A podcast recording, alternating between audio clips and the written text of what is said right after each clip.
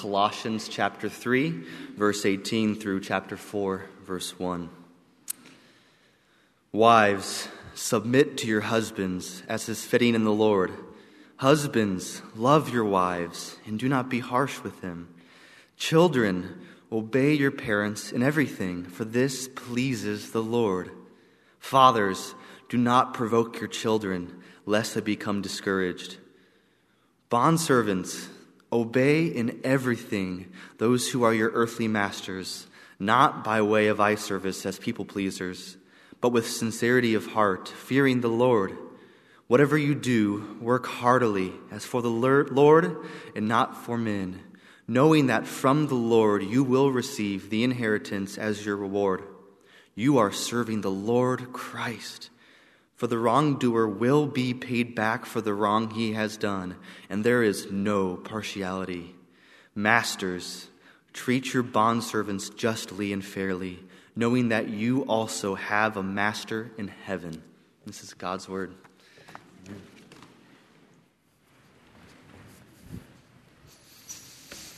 Amen. What a passage. This is a good reason why we preach through the whole counsel of God, book by book, so we don't skip any of the important parts. Would you pray with me? Father, we are laid bare before your word. Your word searches us. You know us, Lord, and so now we pray you would speak to us by it. Your Holy Spirit would convict us and change us. We pray that in Christ's name. Amen. Well, as a pastor, sometimes I receive some interesting and memorable comments from well meaning people. And some of those comments stick with me for a while. So, a couple years ago, one man that I met after we exchanged the obligatory, Who are you? First question we asked was, What do you do? Because that's typically what guys do. They just ask one another, What do you do? My wife can't understand this, why guys do that. But guys ask, What do you do? And after he found out that I was a pastor, he said something very genuinely. He said, Well, so you work on Sundays, but what do you do the rest of the week? And apparently he thought pastors only work one day per week. Well, if we're not if we're honest, it's easy to have the same paradigm in our minds when it comes to our faith. We may come to church on Sunday and we wonder, how does this impact the rest of my week? You may be facing things right now in your life that are so burdensome, so difficult, you can't understand how God's Word would actually speak to those very situations in your home life and in your work life. Well, if that's you this morning, this is precisely the passage for you because this text speaks to us right where we're at in our living rooms and in our homes, in our everyday relationships. I wonder if you've heard the phrase, he's so heavenly minded that he's no earthly good. He's so heavenly minded that he's no earthly good. Well, according to the New Testament, this kind of phraseology should never occur because it's precisely the opposite. To be the most earthly good, to do the most good here on earth, you must be heavenly minded. So Paul says at the beginning of chapter 3 in Colossians, we're commanded to set our minds on the things above, where Christ is seated at the right hand of God. So, if we've been rescued by Jesus Christ, if we have trusted in Him, we need to grow into this identity. As we set our minds on the things above, we need to become who we are. When we first come to Christ, we're like my three year old son, walking around in my size 13 shoes there's a lot of room to grow. Well, as we continue on in chapter 3, Paul reminds us that in order to walk with Christ, we must put to death whatever is earthly within us, meaning whatever is lingering from our old sinful nature. If you've been following Jesus for any amount of time, you know the struggle with the old nature, how the desires wage war against your souls. Well, to help us fight against this defeated enemy, earlier in chapter 3, Paul calls us to put off things like sexual immorality, or coveting others' possessions, or lying, or speaking behind one another's back.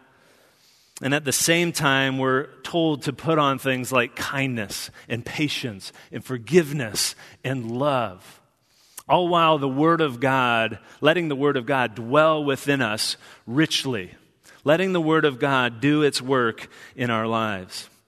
And then, right before our passage, we come to this verse in verse 17 that is really important to help us understand what God is saying to us.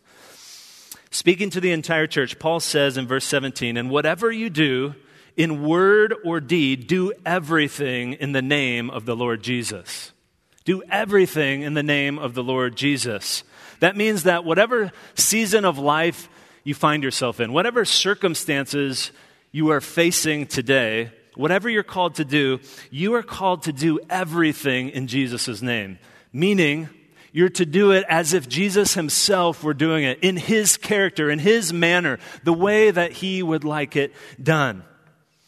This is an important lead in because now Paul gets to these household codes, these specific commands about how our identity with Christ should impact the closest, most important relationships that we have. And we need to know that we need to approach these things with the mind of Christ. So, the overarching theme in our passage this morning is the Lordship of Christ. Meaning, if we're trusting in Him, then He is our master. Our lives are not our own, we belong to Him, and we must serve Him with our lives according to His plan, not according to ours.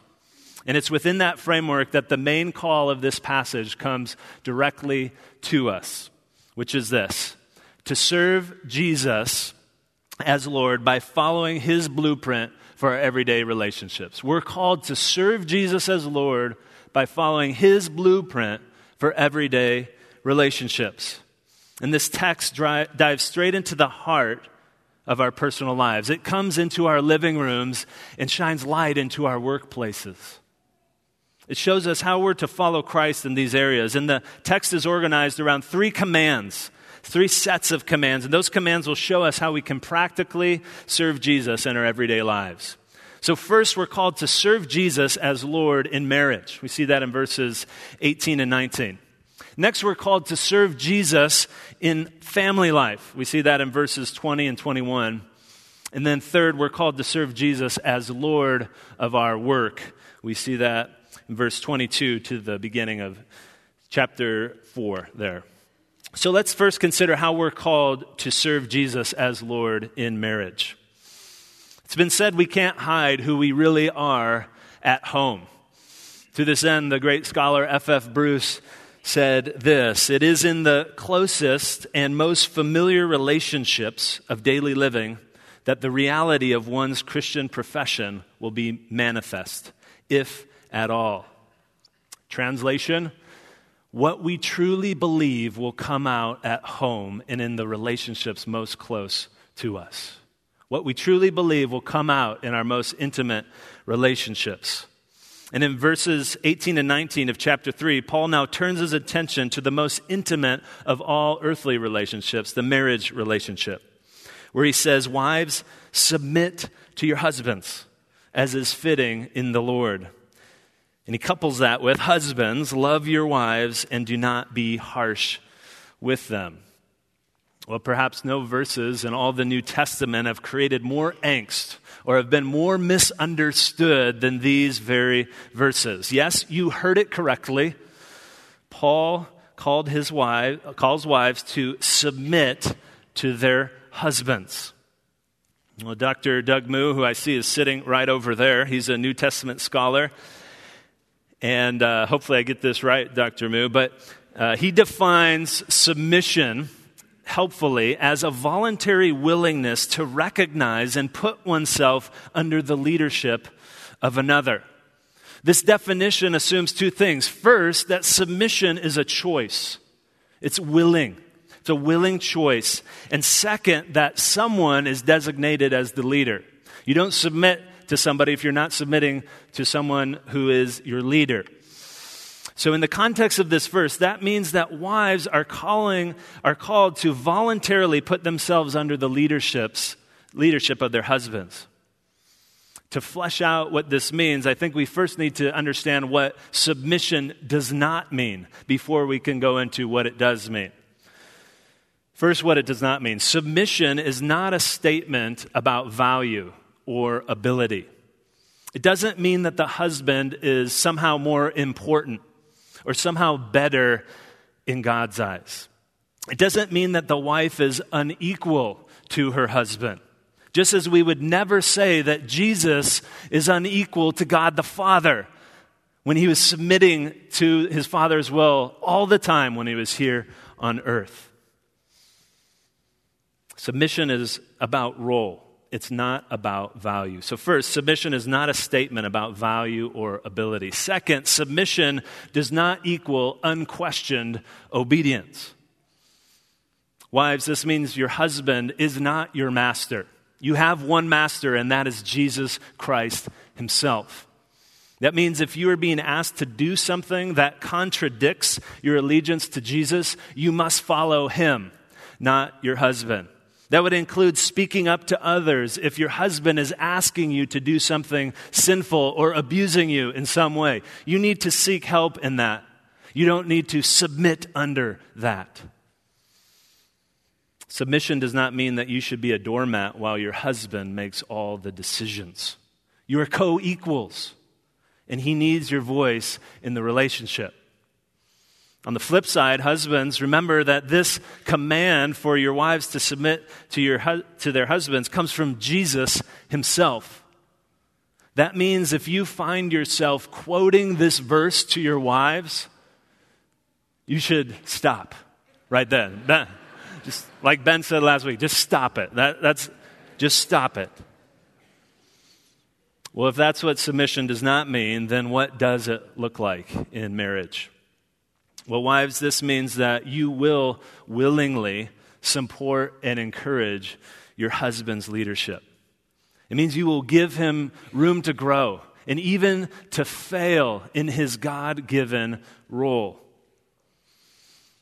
Submission also means that you acknowledge and embrace God's design for your marriage. Paul could have said many things to wives about marriage, but he chose this one.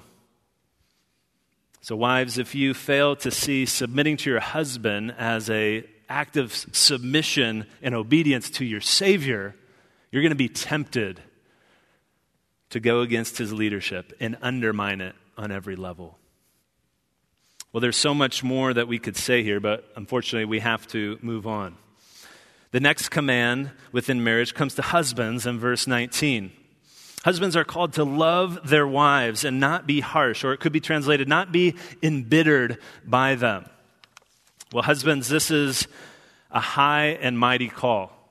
We learn from the book of Ephesians that this love, this call to love, is not merely saying, I love you, or merely bringing flowers on Valentine's Day, or writing a note to your wife, although I would encourage all of those things. Rather, it's a radical call to love your wife as Christ loved the church. That means you're called to sacrifice for your wife. Sacrifice your time, your interests, your will for hers. To provide an environment where she might be built up in her faith, that she might become all that God has intended her to become. In this environment, there is no room for passivity. There is no room for couch potato husbands. And there's no room for harshness. When I think of a picture of what sacrificial love within marriage looks like, I think back to the story of Robertson McQuilkin. You may know this story. Well, years ago, McQuilkin was the president of what is now Columbia International University. And his wife encountered Alzheimer's. And as she progressed in this disease, every time McQuilkin was away, she was alarmed and agitated and even angry. But whenever Robertson was right there with her, she was calm and even happy. And so Robertson made the difficult decision to quit his position. At the pinnacle of his career, eight years from retire- retirement, he quit his job as president of the university to serve his wife. And during his resignation speech, Robertson said this I haven't experienced easy decision making on major decisions, but one of the simplest and clearest decisions that I had to make was this one because circumstances dictated it. He went on to say, She sacrificed for me for 40 years to make my life possible. So if I cared for her for 40 years, I'd still be in debt. He goes on to say, however, there's much more. It's not that I have to, but that I get to. I love her very dearly. And he starts to choke up. She's a delight, and it's a great honor to care for such a wonderful person. Friends, when we operate in our marriage according to God's designs, this self sacrificial love and this submission, it's a beautiful thing. It's a dance. It's, it's living as God has intended us to live within marriage. But at this point, some of you may be thinking, well, that's great, Eric, uh, but you don't know my spouse. He or she is not a wonderful person. You don't know how difficult they are to li- live with. You're right. I don't know your situation. But God does. And He has still called you to operate within His framework. Why? because marriage is unlike any other human relationship in that it is a living picture of the gospel, of Christ and his church. It's illustrating for us in living color the relationship between Christ's loving sacrifice and the church's willing submission. Submission and self sacrifice are at the heart of the gospel. So they're also at the heart of God's plan for marriage as a picture of that gospel. And when a husband and wife are fulfilling their God given roles, as I mentioned, it's a beautiful thing and it's a wonderful dance. Well, so perhaps today you need to take a step back and remember God's design for your marriage, which is to show Christ to the world. He wants your marriage to glorify God. And I challenge you to re listen to his voice this morning about your marriage, about your role in marriage, and ask him to give you the desire to fulfill that role. Because if you've been married any amount of time, you know that you need to re up on this desire to fulfill that role in marriage, sometimes on a constant basis. Well, some of you may be thinking, well, these verses don't even apply to me because you're unmarried, you've been divorced or widowed and lost the love of your life, or you're child, you're not old enough. Well, not so fast.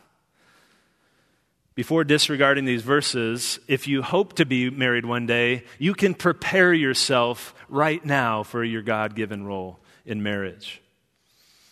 But if that's not you, you can use these verses to support and encourage others in their marriage. There's a lot of marriages here at College Church, and we need your support. The best thing you could do is to pray specifically for marriages in our church. Pray for them. We need the entire community here working together as a body to help us foster healthy marriages. Well, next, after addressing the need for the Colossian church to serve Jesus as Lord in marriage, Paul now turns his attention to the parent child relationship in verses 21 and 22. And here we see our call to serve Christ as Lord in the home. So listen to the next pair of commands Paul gives Children, obey your parents in everything, for this pleases the Lord. Fathers, do not provoke your children, lest they become discouraged. If you're a child here this morning, I'd ask you just to look up real quick and stop coloring. Or if you're older, you're, you're like, I'm not coloring. What are you talking about? Just look up for a minute because these verses apply to you. You may have heard these verses from your parents and, and you know you're getting in trouble or something it's like hey obey your parents you know that's what it says but but i want you to hear in a fresh way children your call from your savior jesus christ to serve him He's calling you to obey your parents in everything. And I know that sounds like a difficult thing to do. You may even think it's impossible to obey all the time. It can feel that way at times. You may be wondering if you need to obey rules that you don't understand or you disagree with. And, and that's a fair question, it's understandable. But God gives us the reason why we need to obey in these verses. He says that obeying your parents pleases the Lord. You're commanded to obey because it is a way to serve and to follow and to please your Savior, Jesus Christ. In His wisdom, He has given you your parents. No matter how much you question that, He has given you your parents for this time in His love. Even though they're imperfect, He's given you them as His primary authority for you at this time in your life. So, what does obedience look like? It means that you do what your parents say in your heart, being willing to let them give you direction. And let me make an important clarification. Now, you follow Jesus above all, and he's the one you need to obey. So if your parents, in some strange circumstance, told you to do something that God clearly doesn't want you to do, you need to go tell an adult or a pastor or somebody else and, and let that be known. But that's a very unusual circumstance. In everything else, you must obey your parents. And by doing so, you will set the foundation for obeying all the others who will be in authority over you for the rest of your life. All of the teachers, all your future bosses, the government, and police, all those people. Well, if you're living under your parents' roof today, a way to apply these verses is to obey right away. Do whatever your parents tell you right away, whether it's to take out the garbage, to clean up your room, or to be home by a certain time. And when you're tempted to disobey that, when you're tempted to pretend you didn't hear that, which I did as a kid, and I know you do, because my kids do, then remember that when you obey, you're serving Jesus. You're serving and you're pleasing your Savior. And it might be helpful to remember that your parents are also under authority. And that's what we're getting to now. Jesus is their master as well. So it says, Fathers, do not provide, provoke your children, lest they become discouraged. So, parents, this is a call to you. In the first century, the father had total reign over the household. But nowadays, the mother and the father kind of share in the discipline. So this is for both parents. Parents, this means we're not to treat our kids harshly in such a way that they will uh, want to, be, their will to obey will be quenched. We should not discourage them so much that they just give up. And uh, I, I, don't speak for, as an expert on this. I'm in the thick of parenting myself. I, I feel many times like a failure in this. So I'm learning with you. But no matter how tired we are, no matter how frustrated we are, no matter what our kids have done, we are not allowed to treat them however we want because they're not ours. They belong to the Lord. So, Paul Tripp says this helpfully in his parenting book. He says, Good parenting, which does what God intends it to do, begins with this radical and humbling recognition that our children don't actually belong to us. Parents, maybe you need to be reminded of that this morning. Maybe this needs to be a time of self reflection or even repentance about how you've been treating your children. It could be a good time to reset. Well, if you don't have children, you can still serve families in this church by praying for us. I know we need prayer. The Channing family needs prayer. Others do as well. So think about how you might be able to help parents in their role by maybe serving as a mentor uh, to a young husband or wife, maybe offering to babysit. If it's free, it's even better. And maybe just serving in the children's ministry so that some of the parents could get a break and come to the worship service.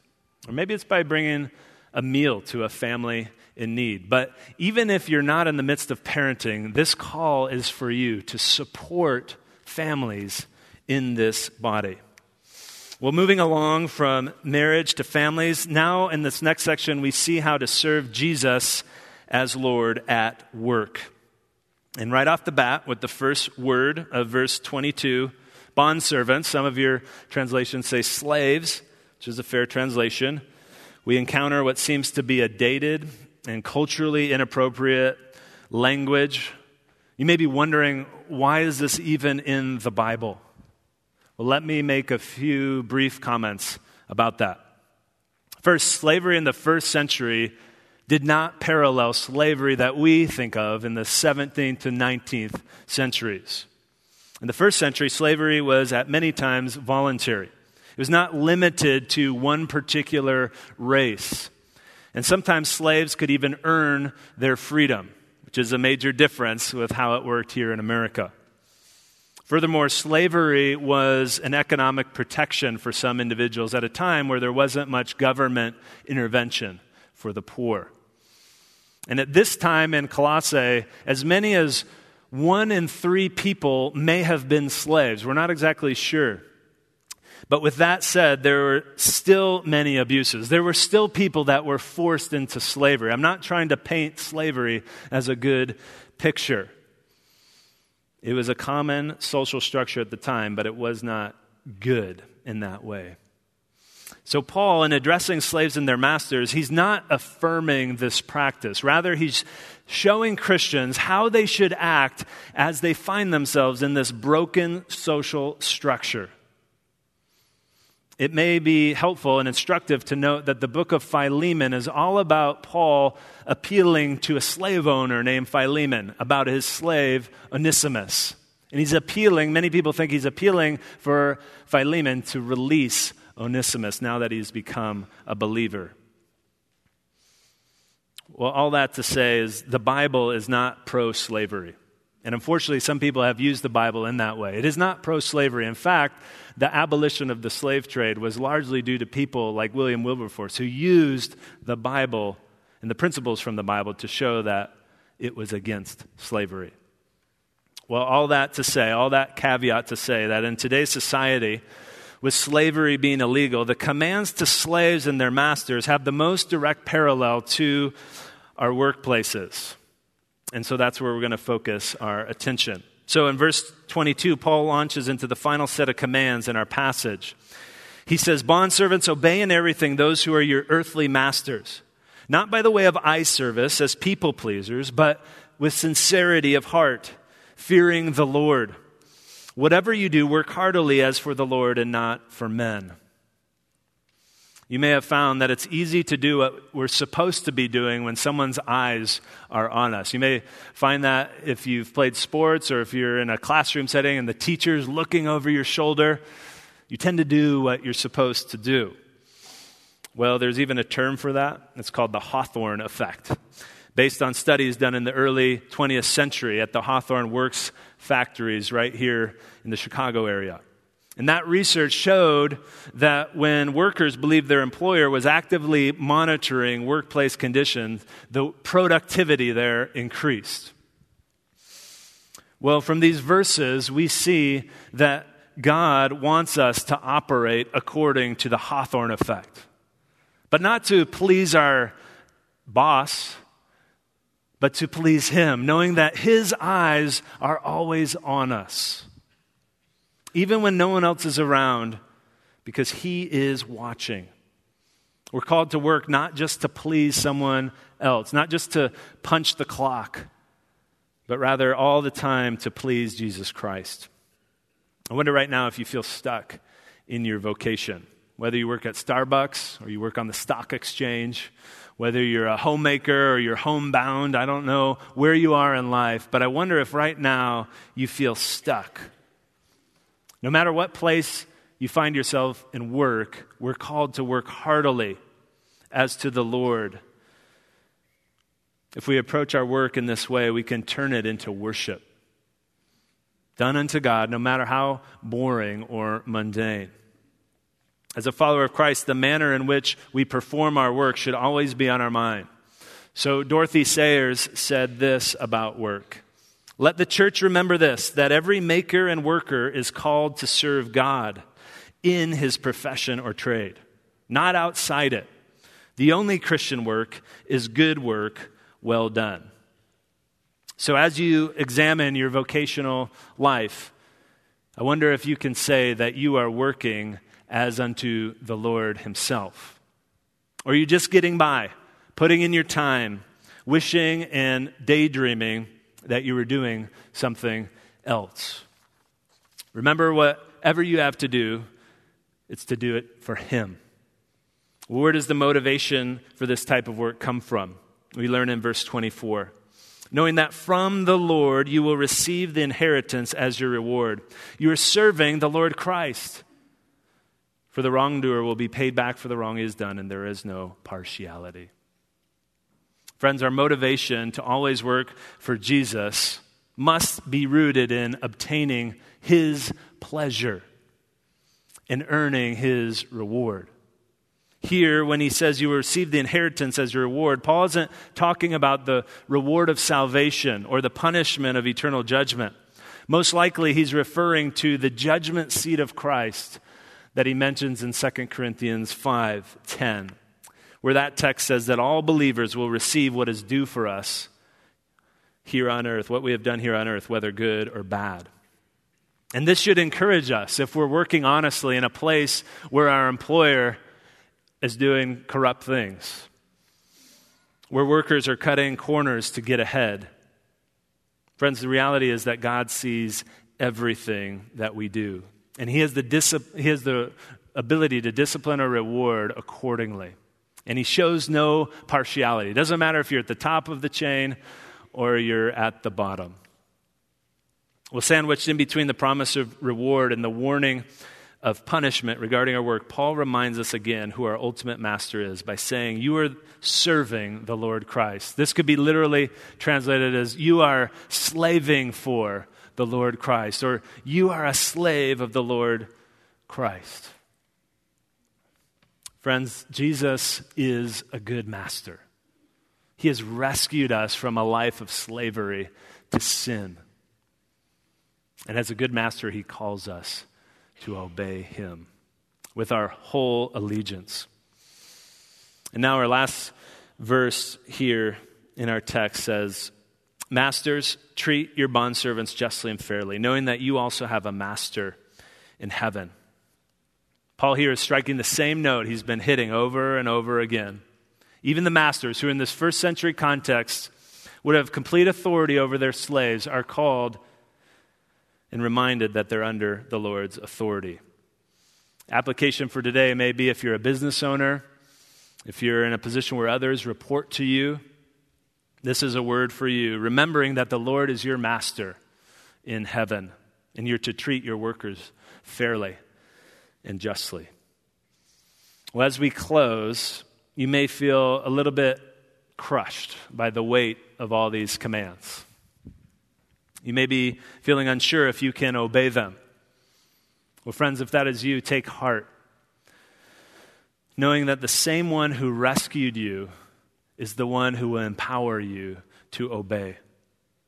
And these are not commands that we must master at one time and then move on. They're commands we always need to come back to, sometimes daily, sometimes twice a day. And they require our daily attention, and they require the Holy Spirit's power within us. Well, what does it look like to serve Christ Monday through Saturday? If you're having a hard time connecting those things, come back to this text. Reread this text, meditate upon it. Because as disciples of Jesus Christ, He longs to transform our entire lives our marriages, our family lives, and how we work. When He was on earth, Jesus made it very clear you can only serve one master. So I'd ask you this morning is Jesus Christ your master? If not, the call to you is to come to him, trust in him, repent of your sin, and believe in him. But if so, are you living as if he is your master? Let's do so today. Let's pray. Father, we thank you for your word. We thank you that you care about every detail of our lives. And Lord, I pray that you would speak to each one of us as we think about our marriages, our family life, and our workplaces. Show us how we can obey you. Show us how we can make you Lord of our lives. We thank you for your grace. We thank you that you have rescued us. We pray it in Christ's name. Amen.